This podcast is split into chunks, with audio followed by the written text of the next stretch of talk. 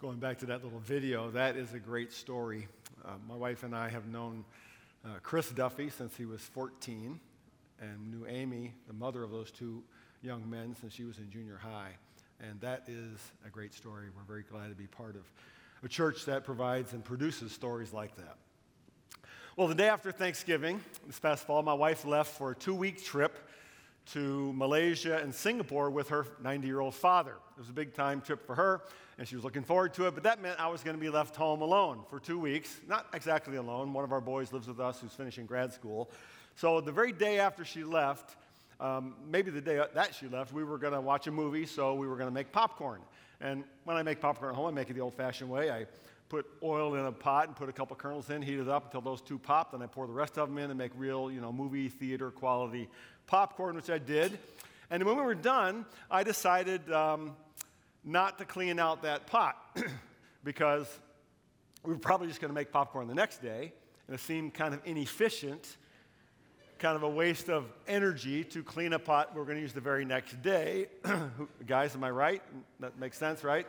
And the third reason my wife wasn't home, so she would notice that I didn't clean out the pot. So I didn't clean out the pot. I left it on the stove. Sure enough, the very next day, we were going to make popcorn again and watch a ball game or something. So I thought, ha, see, I was smart. The, the, pot's all ready to go. So I poured the oil in, dropped a couple kernels in. Some of you team guys will recognize this story, and began to heat it up. And I was waiting for those two kernels to pop to tell me when to put the other kernels in to make the popcorn, and they just never popped. I'm waiting, waiting, waiting, and it seemed like it was taking too long. So then I wanted to take a peek, and I just peeked in like that, and the whole pot just burst into flames, like two foot high flames. So I'm standing there, and I, and I, I don't panic very often, but I panicked. I didn't think clearly enough just to put the top back on it and smother the flames. So I'm running around the kitchen with this thing on fire, yelling at my son, Open the door, open the door. And I, ran out the back door onto the deck and put it out on our deck, and it's still just flaming. It's a grease fire. I don't know what to do. So I go back inside. What do you get? I know I can't put water on a grease fire. I knew that. Well, what? Flour. I think I was thinking baking soda, but I, got, I grabbed the big thing of flour, ran out, and just dumped the flour on the pot to smother the flames. Now, I stopped the flame, but I had a problem on my hands because the pot was just charred beyond recognition, just black. And I tried to figure out what had happened. I think what had happened is that the previous day when I made the popcorn, I had salted it in the pot, again, to be efficient, and didn't clean it out. And the next day, when I poured the oil in there, there was still salt in there. And I think the salt in the oil might have changed the flash point of the oil, caused it to heat up weirdly. Uh, and so when I opened it up, the oxygen rushed in and whoosh, fire. I'm not sure, but I think that's what happened. But I had a problem now. Uh, I had made a mess that I couldn't clean up. And I knew my wife was going to come home in two weeks. She was going to go, What happened to my pot? Because I was going to have to explain that I almost set our house on fire making popcorn. So I scrubbed and scrubbed and scrubbed and scrubbed. I just could not get all the black off the pot, which she eventually did once she came home, which she reminds me of that she cleaned it up. But I had made a mess that I had not been able to clean up. We're in a series now from the Psalms called Songs of the Soul. And today we're going to look at a psalm that's about making a mess that you can't clean up by yourself. We're going to look at Psalm 32, which is a psalm written by King David. But before we get to the psalm we're looking at today, we need to look at a different psalm. We need to look at Psalm 51. And I'm going to put these on the screen. Psalm 51 begins like this Have mercy on me, O God, according to your steadfast love. According to your abundant mercy, blot out my transgressions, wash me thoroughly from my iniquity, and cleanse me from my sin. Now, many of you know that David uh, wrote those words after the greatest failure of his life, and we have a record of it in the Old Testament after he made a complete mess of things with a woman named Bathsheba, who was another man's wife. You remember the story? Uh, David is walking on the top of his palace. He sees this beautiful woman and he desires her, so he commits adultery with Bathsheba. And then he tries to cover up his sin. And then he eventually sends her husband Uriah to the very front lines of battle. And there he is killed. It's a really sordid story. David is then confronted by prophet Nathan, who confronts him with his sin, and David repents, recognizes he, what he has done, and responds by writing Psalm 51, which is a psalm of confession. And toward the end of Psalm 51, he writes this, verse 10 Create in me a clean heart, O God, and renew a right spirit within me. Cast me not away from your presence, and take not your Holy Spirit from me. Restore to me the joy of your salvation, and uphold me with a willing spirit. Then I will teach transgressors your ways, and sinners will return to you. So many Bible scholars believe that David wrote Psalm 51 as his own confession of his own sin, and then he wrote what we call Psalm 32 to teach others about confession. So today we pick up Psalm 32. It's called a maskil of David. The word maskil is a Hebrew word that can be roughly translated as teaching. So this is a psalm intended to teach. I'll read all the way through and then we'll break it down. David writes Blessed is the one whose transgression is forgiven, whose sin is covered. Blessed is the man against whom the Lord counts no iniquity, and in whose spirit there is no deceit. For when I kept silent, my bones wasted away through my groaning all day long. For day and night your hand was heavy upon me. My strength was dried up as by the heat of summer. Selah.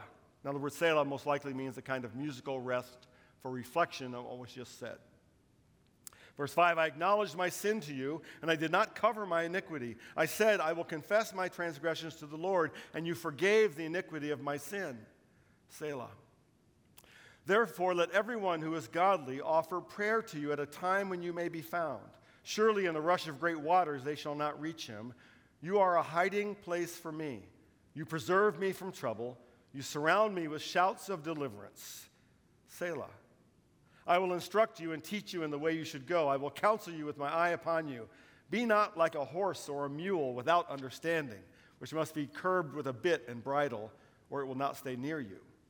Many are the sorrows of the wicked, but steadfast love surrounds the one who trusts in the Lord. Be glad in the Lord and rejoice, O righteous, and shout for joy, all you upright in heart. I'm going to break this psalm down into three things today. The first I see is the call to confession, and second will be the way of confession, and then lastly, the joy of confession. Let's begin with the call to confession.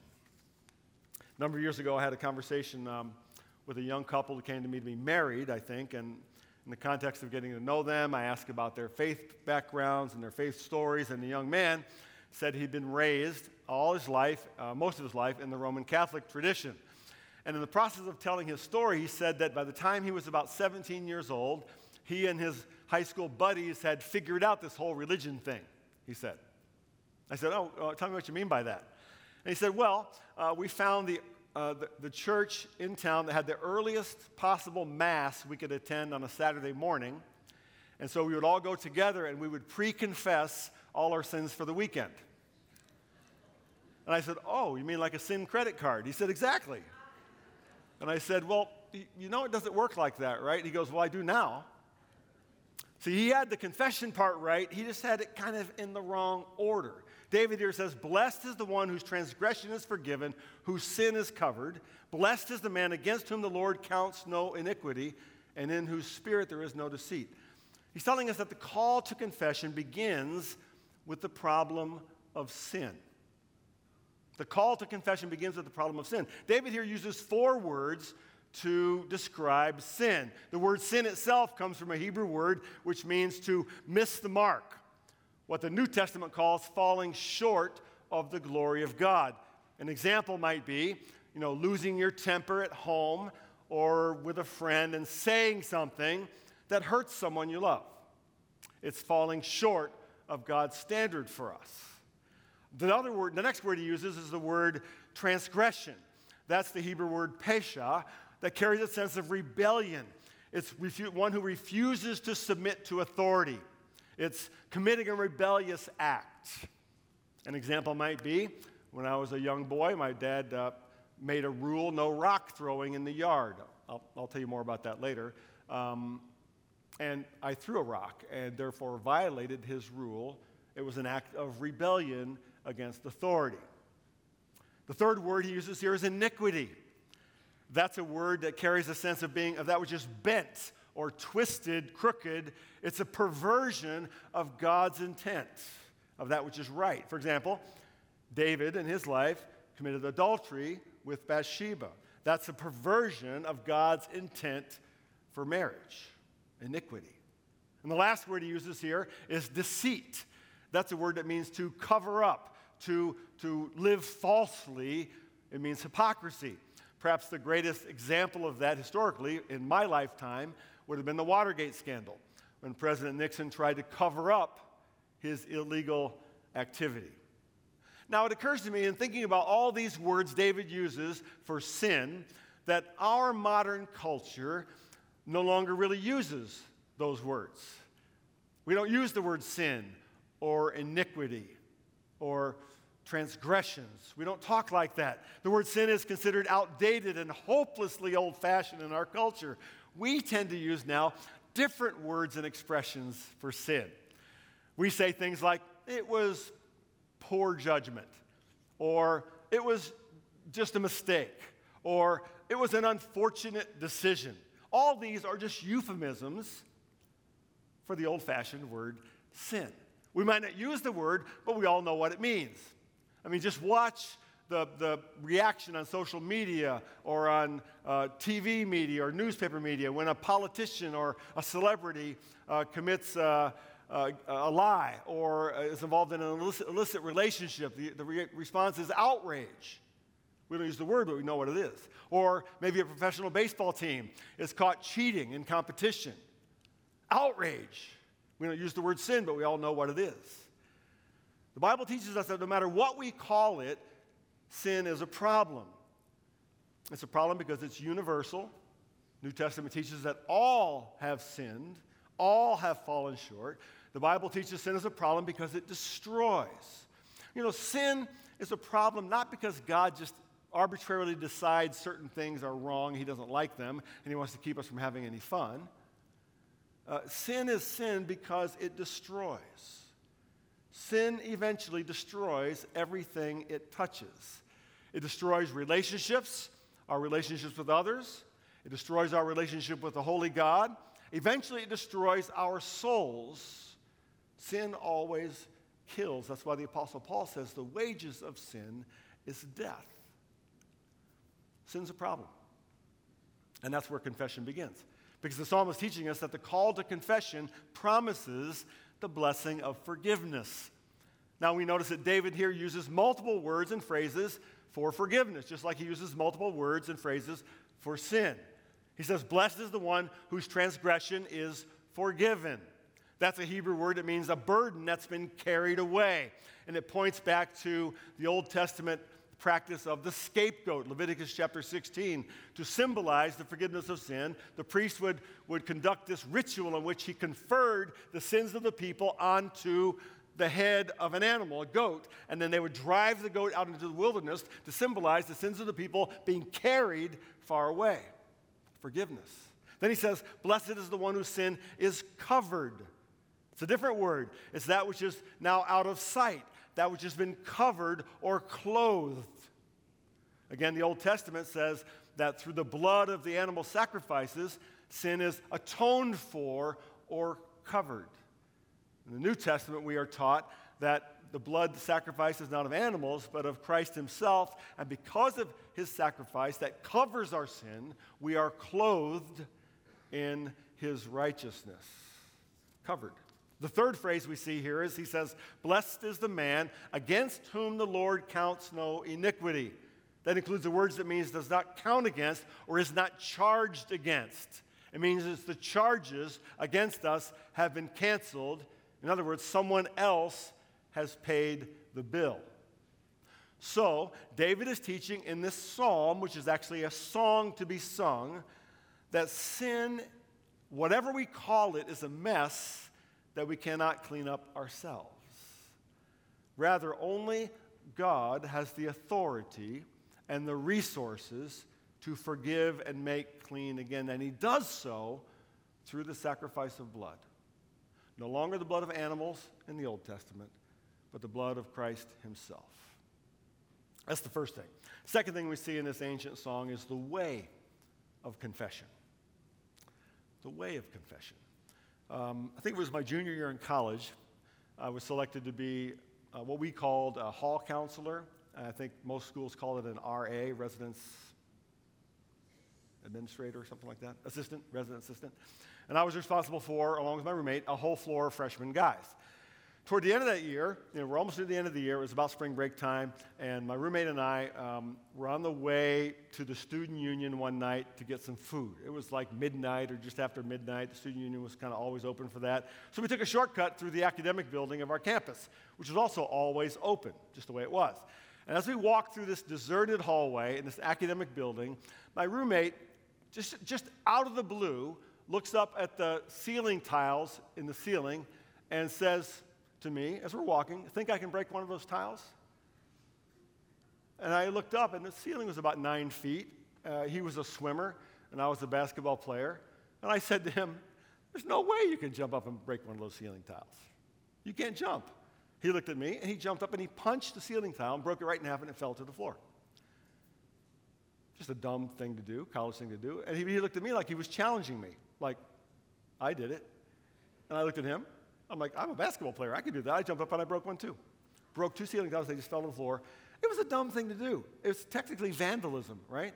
But we just laughed about it, dumb college guys, and kept walking and got our food. Well, went to bed. The next morning, we wake up and there's a note attached, uh, taped to our dorm room door.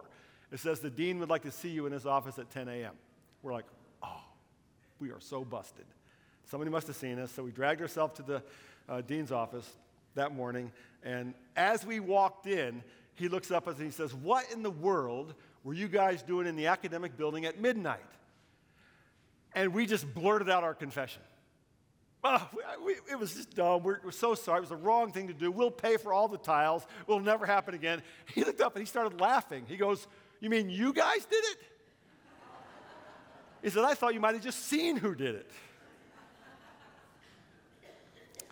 Here's what David says for when I kept silent, my bones wasted away. Through my groaning all day long, for day and night your hand was heavy upon me. My strength was dried up as by the heat of summer. Selah. I acknowledged my sin to you, and I did not cover my iniquity. I said, I will confess my transgressions to the Lord, and you forgave the iniquity of my sin. Selah. So David here offers two very different personal responses to sin.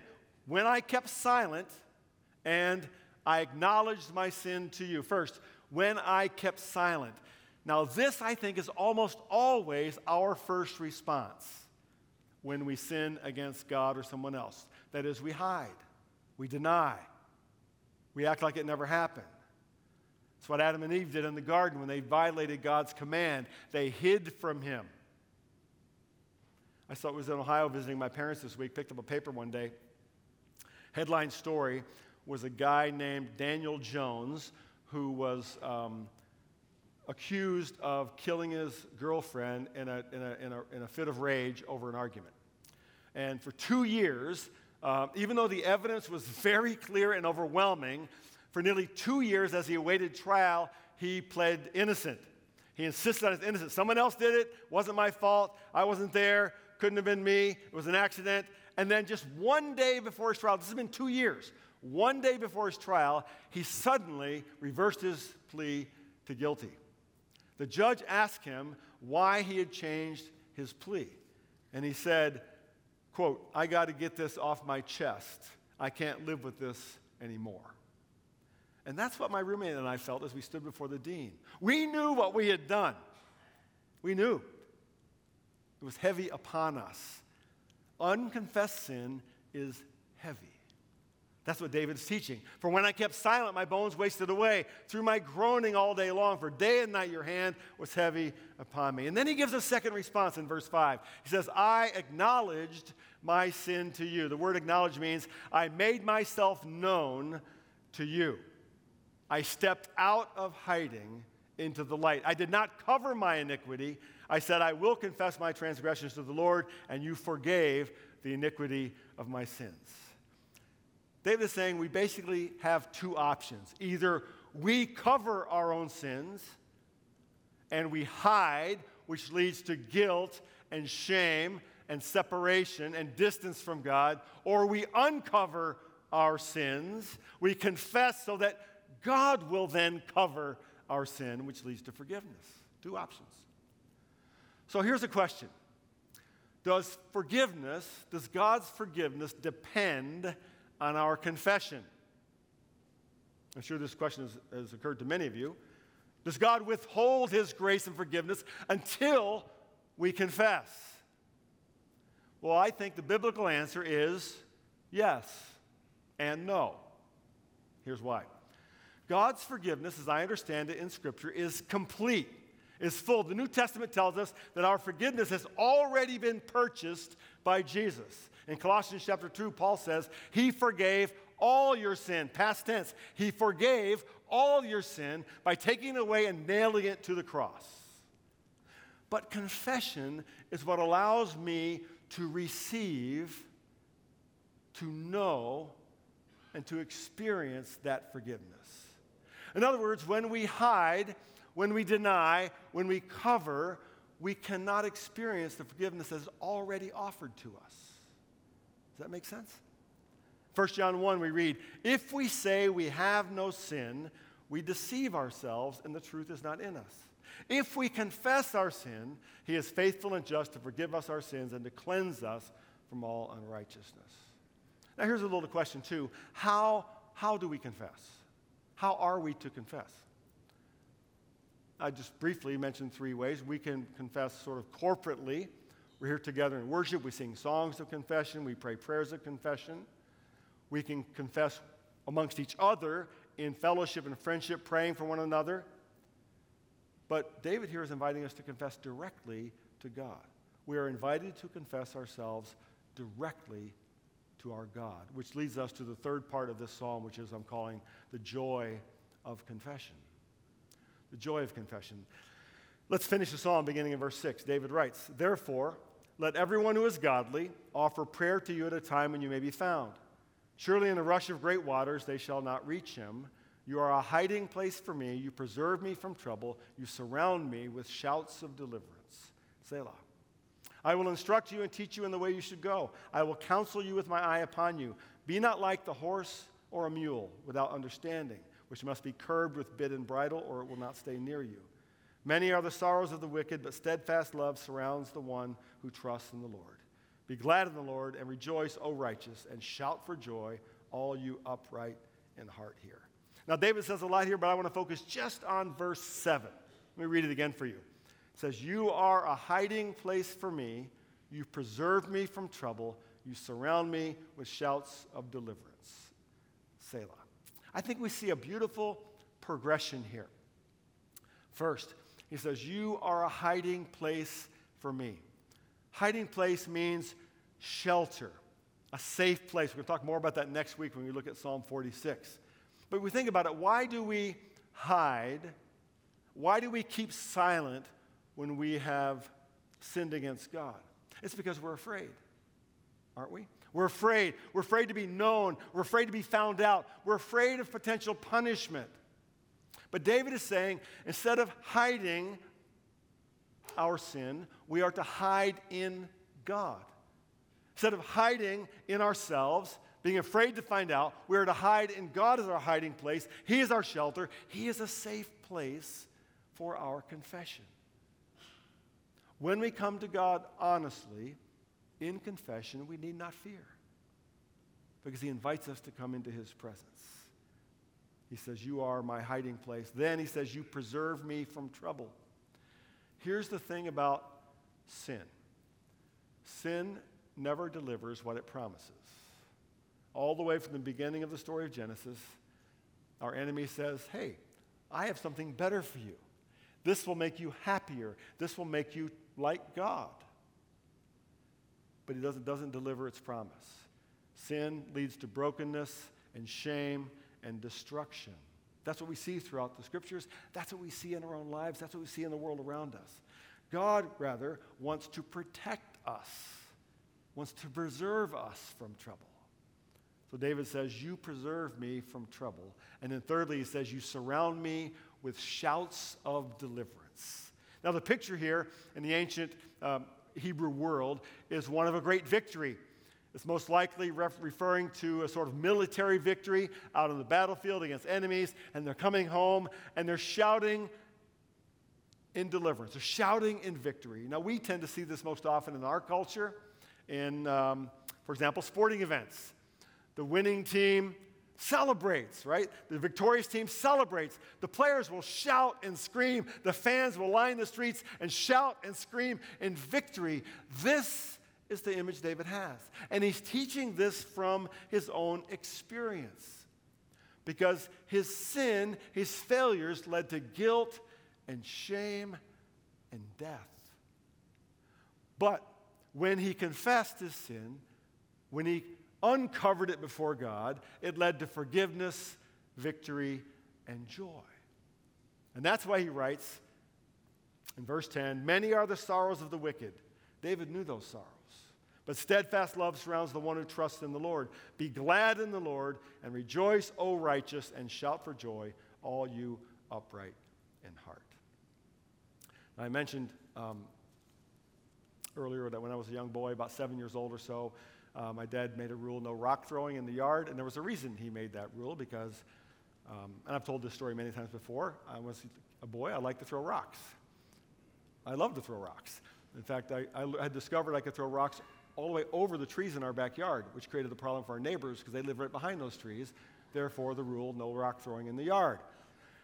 Well, one day, one thing led to another with my buddies, and I think one of my friends, so called friends, uh, who knew the rule, told, said to me, I don't think you, I bet you can't throw a rock over your garage from here.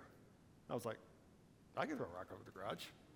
And so I picked up just one rock and I tried to throw it over the garage, and it went like a laser guided missile. It hit the one window right in our garage door.